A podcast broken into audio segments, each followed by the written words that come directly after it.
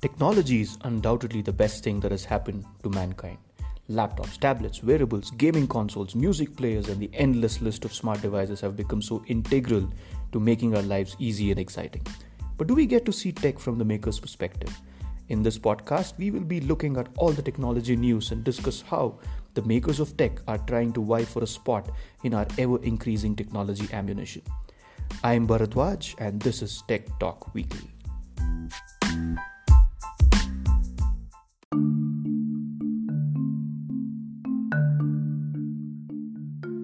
Hello, everybody, and welcome to the fourth episode of Tech Talk Weekly.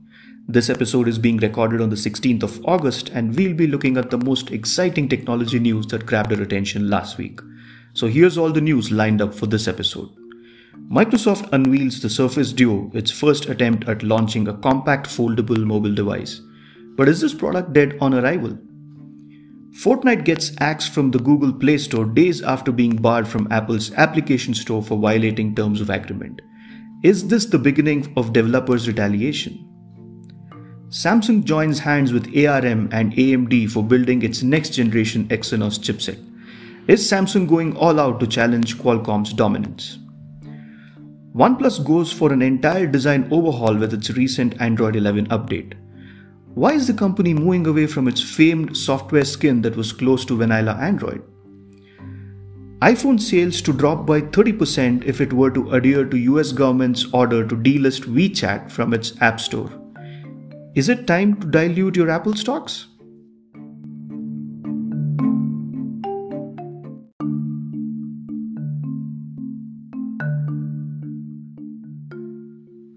The first news of this episode is about Microsoft unveiling the Surface Duo, which is essentially a smartphone with two screens.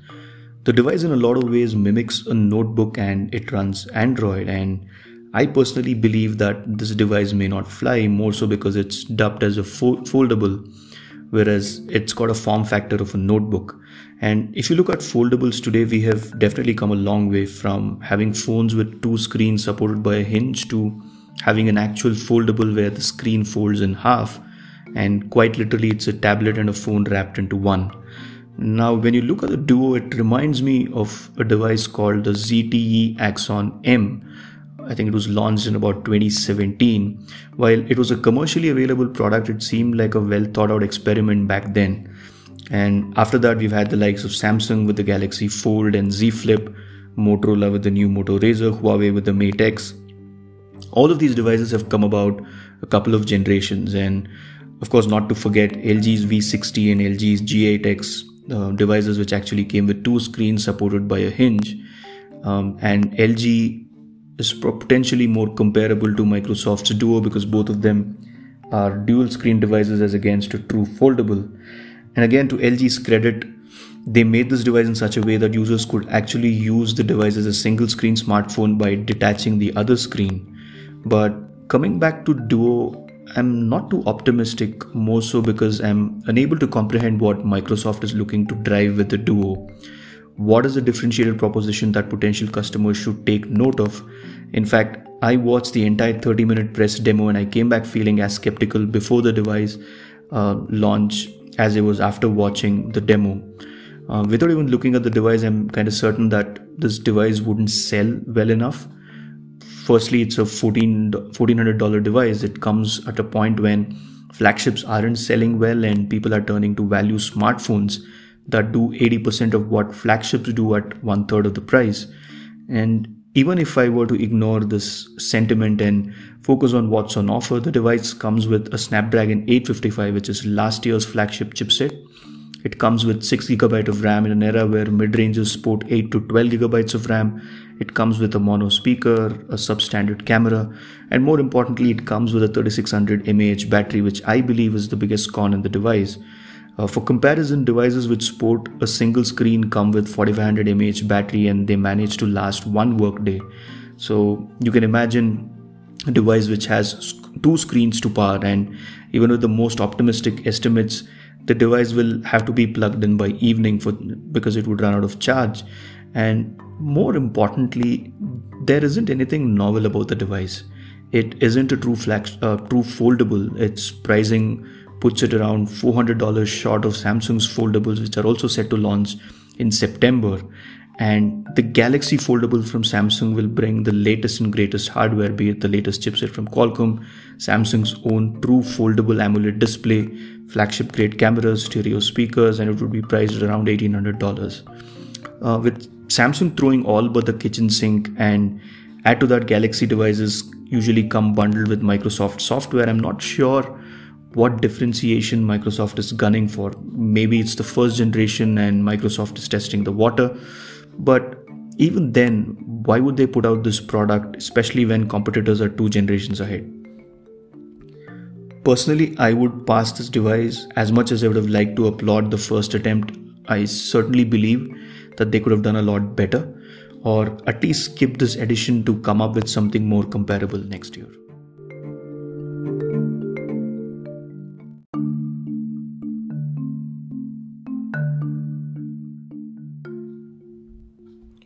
So, this next news is about the game Fortnite being banned from the Google Play Store now after it was chucked out of the Apple Store, and the reason seems to be the same. Uh, to just to give context, Epic Games is is one of the gaming developers, and Fortnite is one of the games that they list in both the Apple Store and the Google Play Store. And most of these games have something called the in app purchases. While both these games are made available for free on these platforms, you don't have to make any upfront payment as a fee to download these games. But in order to purchase in app items, you will have to end up paying real money. And in case of Fortnite, they would get a lot of these things, um, such as, say, weapons or new gear or new apparel. It could be just about anything that really improves the experience of playing the game. And going by the policies of both Apple and Google, they will have to purchase, or rather, they will have to route any purchase that their users can make through their official app stores, and there shouldn't be any third party source from where they could access these. And this was to avoid brands from really circumventing the existing process, which would really help them do away with the 30% fee that both Apple and Google charge for developers uh, who are listing their applications on their Play Store and uh, on their application store. So Apple was the first to take the decision because Fortnite got a recent update wherein they it enabled the users to make purchases on Fortnite's website directly and not necessarily through the Apple store and they they they released a similar update to their Android version of the app as well which did pretty much the same thing which meant that they would no longer need to pay the 30% commission that they'll have to pay both Apple and Google. Now, there are two ways of looking at this. So, just just for context, Fortnite, um, rather Epic Games, was able to make about 1.8 billion dollars in revenue from Fortnite in 2019. So, it's a pretty sizable business that they have, and for them to be able to pay 30% of every in-app purchase that's being made would mean that they are sacrificing a big chunk of the money that they are making. But the more important part here is Fortnite wouldn't have been such a big success had they not had access to both Google and Apple's consumer base, right, or customer base.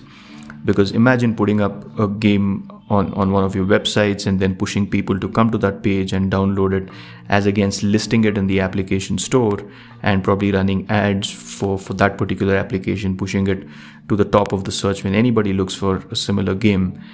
And I think that's the premium that say any developer out there is paying. He's paying for the kind of ecosystem that they have built and the kind of audience base that Google and Apple have built.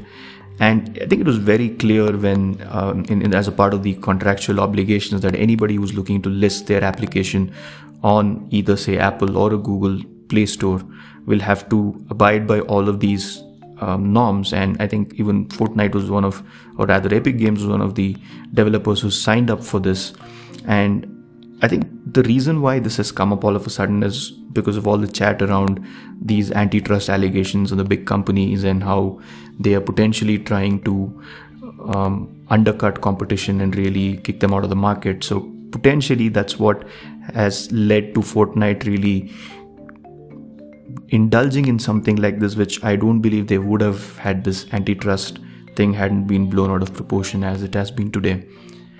And in fact, Google has also released a statement wherein they say the open Android ecosystem lets developers distribute apps through multiple app stores for game developers who choose to use the Play Store, we have consistent policies that are fair to developers and keep the store safe for users. While Fortnite remains available on Android, we can no longer make it available on Play because it violates our policies. However, we welcome the opportunity to continue our discussions with Epic and bring Fortnite back to Google Play. So, this is Google's statement, and it makes a lot of sense. I think today if fortnite is one of the developers who's let scot free right tomorrow there are going to be a lot more developers who are trying who are going to resort to this because both google and apple haven't really taken action which in some ways is not adhering to the contract that they are had signed up for as a developer to list their application on the store. So it, it is also probably one of the ways in which both Google and Apple are making an example out of Fortnite or Epic, saying that, hey, you know what, you're going to resort to something like this, then we are going to adhere to what we have signed up for, which is to bar you from our official application store. So um, I think Epic has also gone ahead and they've, they've partnered with the likes of maybe Samsung, who have their own app store with an Android, wherein all of these purchases can be routed. But again, it's it's a very long shot for most people using Android or iOS, I mean, iOS, there's no option other than the Apple Store. But in case of Android, you have way more application stores which have been put up by manufacturers but very few of them other than other than their own ardent fans would be accessing it because Google Play comes with its own set of advantages. Google also offers a lot of security measures to ensure that most of these apps are tested and and only the ones which pass these rigorous tests make it to their application store. And Google also consistently monitor these uh, monitors these applications to see if there are any security issues or breaches or anything of that sort, which means any application that you download from the Play Store is safe for use. So it comes with a lot of credibility, and hence, I do not think a lot of people would look for an application outside of the Play Store. In fact, Google also makes it as one of their settings in Android where it says prevent the download or install install of application outside of the Play Store, which essentially is categorized as unknown sources. So it makes a lot of sense, but I, really don't think it was fair for uh, for Fortnite to resort to something like this because it's part of the contract. It's you you'll have to abide by what you've signed up for, and to suddenly come out of this and, and really sue Google or Apple in the process is really not going to help. And for them, I mean, the way I look at this, right? I mean, the way it's going to really end up, I'm sure that Fortnite will have to roll back whatever they've done in terms of an update and then go back because no matter what they do, no matter where they're going to list themselves, what are other app store that they're going to be a part of, they're not going to get the kind of audience base that both Apple and Google have in their respective app stores. So they are going to get back there, but again, this was something that could have been avoided, but probably something that Epic is trying um, to see if all of this uh, antitrust and other, other allegations on uh, which have which has come about these big companies would have any sort of impact when somebody like say a big app developer like epic can come out and and, and try and fight it out in the public or in the court is there something that could really change the rules of the game? Because it, it definitely isn't.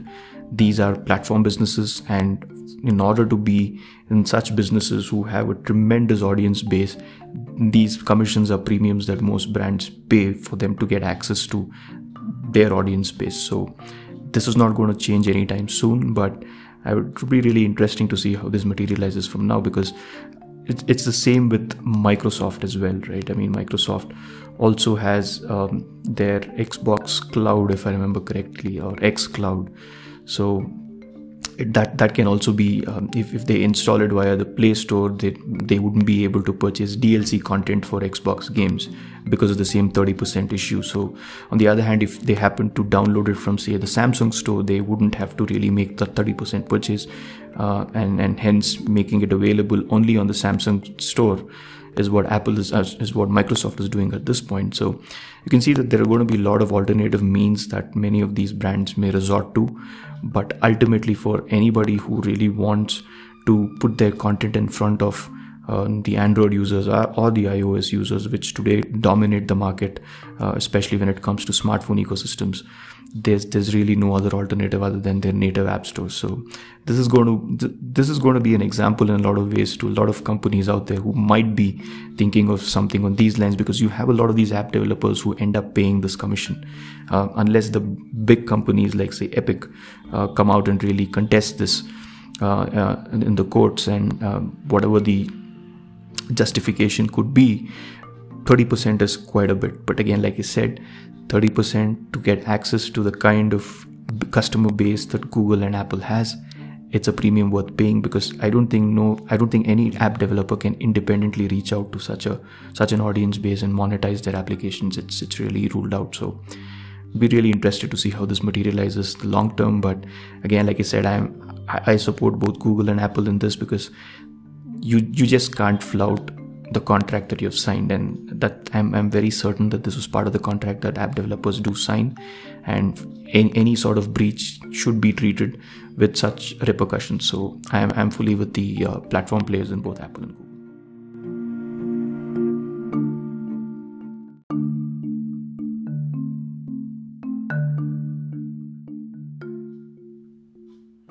So this next news is about Samsung joining hands with ARM and AMD to build the next generation of its Exynos chipset.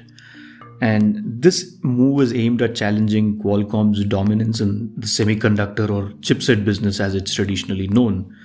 And with 2021 fast approaching and the dynamics of the semiconductor business changing so rapidly, it's it's going to be a slugfest between Samsung and Qualcomm potentially two of the largest players along with MediaTek in a three horse race now that Huawei can't manufacture their own processors.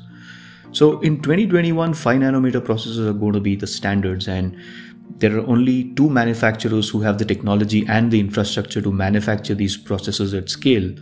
One is Samsung, and of course, the other is TSMC, something that we covered last week when we spoke about Qualcomm preferring TSMC against Samsung. So now, before we move into this news, let's briefly talk about a smartphone chipset and how it compares with a desktop chipset just to get our context right. So, in case of a desktop, we have a separate processor which is connected to the motherboard, and the motherboard houses the RAM, connects to the storage, has your sound and graphics available as modules. So, all the components are modular, and you're free to procure each one individually and put your PC together, right? In, in the context of a smartphone, we have what we call the system on chip, which basically houses the main processor, the graphics processor, the sound card, the image sensor for cameras, the cache memory, your modem for 3G and 4G, a DSP for AI processing. So there's a lot packed into the SoC. So when a device manufacturer purchases a Qualcomm chipset, he gets all of this bundled into one chip, right? So the other piece that we'll have to understand over here is who are all the stakeholders in, in the manufacture, pro, manufacturing process of any chipset, right? There would be a chipset designer. In this example, it would be ARM who's leasing or licensing its designs. The next stakeholder is the equipment manufacturer. In this case, it is, say, Qualcomm. So Qualcomm licenses the designs from ARM, designs its own chipset using its custom core. Uh, the third stakeholder in the contract is the contract manufacturer or what we call a foundry. So, for example, let's say it's TMSC. So, TMSC will take Qualcomm's final chip design and manufacture it at scale, ensuring that it adheres to the recommended quality standards. So, if you look at this entire value chain, Samsung can do both what Qualcomm does as well as what TSMC does, which is basically design their own chip as well as manufacture it at scale. In fact, Samsung does it a little bit more efficiently than TSMC, so Qualcomm has no choice but to partner with Samsung for the manufacturing process. Now, this is where it gets a little tricky. Uh, Samsung is both a partner and a competitor for Qualcomm, and in certain cases, a customer as well. So, Qualcomm's chipsets compete with Samsung's Exynos chipsets, and Samsung is one of like I said, one of Qualcomm's largest customers since their devices that get launched in North America invariably uses the Qualcomm chips. And this is more so because Qualcomm owns the intellectual property around CDMA, which is still used by certain US carriers. So if Samsung has to use Qualcomm's tech, it has to pay a licensing fee which further inflates the price of the chipset and hence Samsung resorts to buying a Qualcomm chip which works out a lot more economically.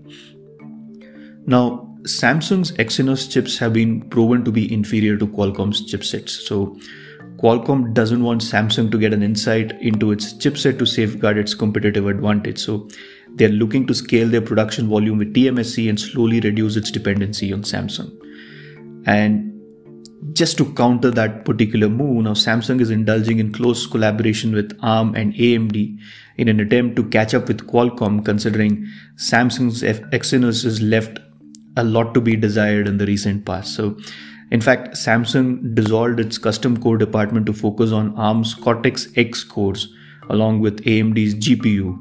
And if initial reports are to be believed, the new Exynos chips convincingly dethrones Qualcomm's current generation chipsets. So I'm, really waiting to see uh, how things pan out in the first quarter when we'll start seeing devices sporting these flagship internals.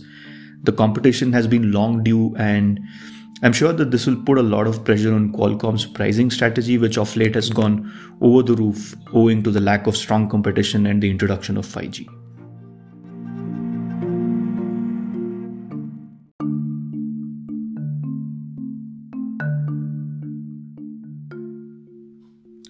This next news is about OnePlus opting to completely overhaul its software skin as a part of its Android 11 update.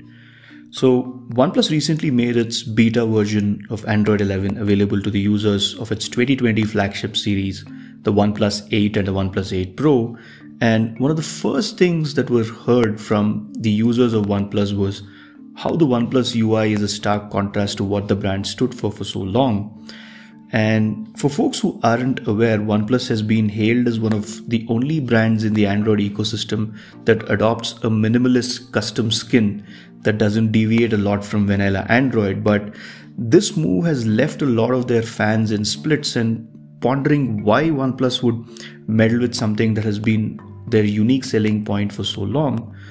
Now, to the question as to why OnePlus is doing it, it's kind of understandable because of how they are looking to transform as a smartphone brand. Um, OnePlus became a very famous brand as a smartphone, as a flagship killer smartphone, meaning they offer all the top tier features that a high end smartphone would offer, but at a fraction of that price. So while the while the top tier devices have already breached the thousand dollar mark, OnePlus isn't actually that far off. In fact, the OnePlus smartphone fi- prices have slowly crept up and now their most recent flagship, the OnePlus 8, is priced at a hefty $800. So it was obvious that they're trading towards becoming a premium flagship smartphone. And to be able to do that effectively, they have to really offer a differentiated experience. And the first step to offering a, any differentiated experience starts with the software. And OnePlus since their UI closely resembled Google's Pixel, it was imminent that they had to look at a UI overhaul, and this seems to be the most opportune time considering 2021 will mark OnePlus's entry into the $1000 flagship territory. While this is a good start, I still think they have a long way to go, and I'm again going to take the example of Samsung and despite Samsung also running Android, some of the features it offers are so unique that folks are used to the Samsung experience and they would hesitate to move to a different brand. I mean, features such as Samsung Pay, Samsung Pass, and a whole host of productivity and convenience features that they have made available to their customers have made a lot of them their brand loyalists. And ironically, a lot of OnePlus users have compared the new UI to Samsung's custom skin called One UI, One UI and the resemblance is way too obvious. So for OnePlus to be able to create that stickiness, they will have to indulge in differentiation, and this UI overhaul will pave way for the introduction of a lot more features that will push them close to offering that differentiated proposition. And what will be interesting to see is how OnePlus's transition from being an enthusiast brand to a traditional overpriced flagship brand will cost them in the long run because their ardent fans were flabbergasted with their recent pricing strategy of the OnePlus 8. So it's going to be very interesting going forward.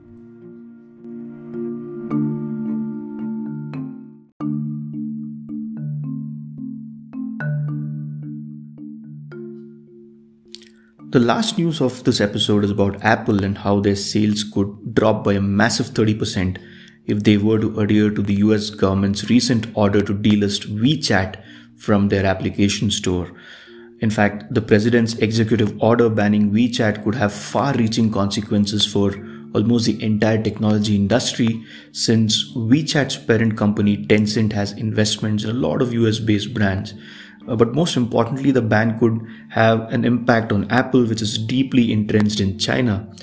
While it's still unclear if the ban is applicable to the WeChat app only in the United States or it'll result in the removal of WeChat from iPhones across the globe, uh, Tencent believes that the ban is applicable only in the US, but it's again seeking clarity since the executive order is vague and and they're waiting for the Commerce Department to really work out the details.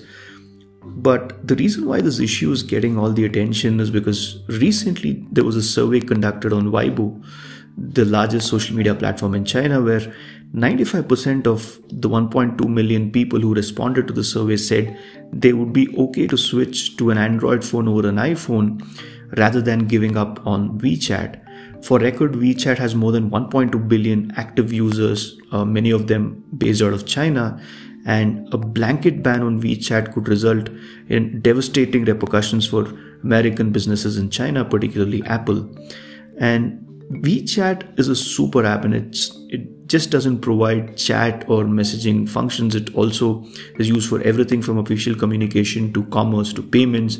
WeChat literally dominates the screen time of any average smartphone user in China. So if the US barred Apple from offering WeChat through the App Store, it would either have to find an alternative distribution option or risk selling the iPhones in China without one of the country's most important apps. And according to the famed analyst Ming Chi Kuo, Apple could suffer a potential 30% drop in shipments. In fact, it's not just Apple that stands to lose out of this. Tencent, the parent company, has, has taken a hit of about 66 billion in market capitalization in just two days, courtesy of the WeChat ban uh, the implications for Apple could be further than just the device sales. I mean, imagine the number of users who will be exiting the Apple ecosystem. That I believe is a greater problem because it affects Apple's potential operating income. And when when the US president was recently questioned about this, he, he didn't seem concerned about the impact it could have on the US corporations. He he seemed more concerned about the bigger purpose at hand. In fact, Apple is one of more than a dozen US companies who warned the US administration about the implications of banning WeChat from their platforms. The likes of Disney, Ford, Intel, Morgan Stanley, UPS, Walmart were also among those to inform the White House that the consequences for US companies could be really severe. Um, it'll be very interesting to see how this conflict is resolved because this seems to have ramifications for several global companies with markets crashing, consumer sentiments at an all time low, this battle between global superpowers is indeed delaying any potential economic recovery.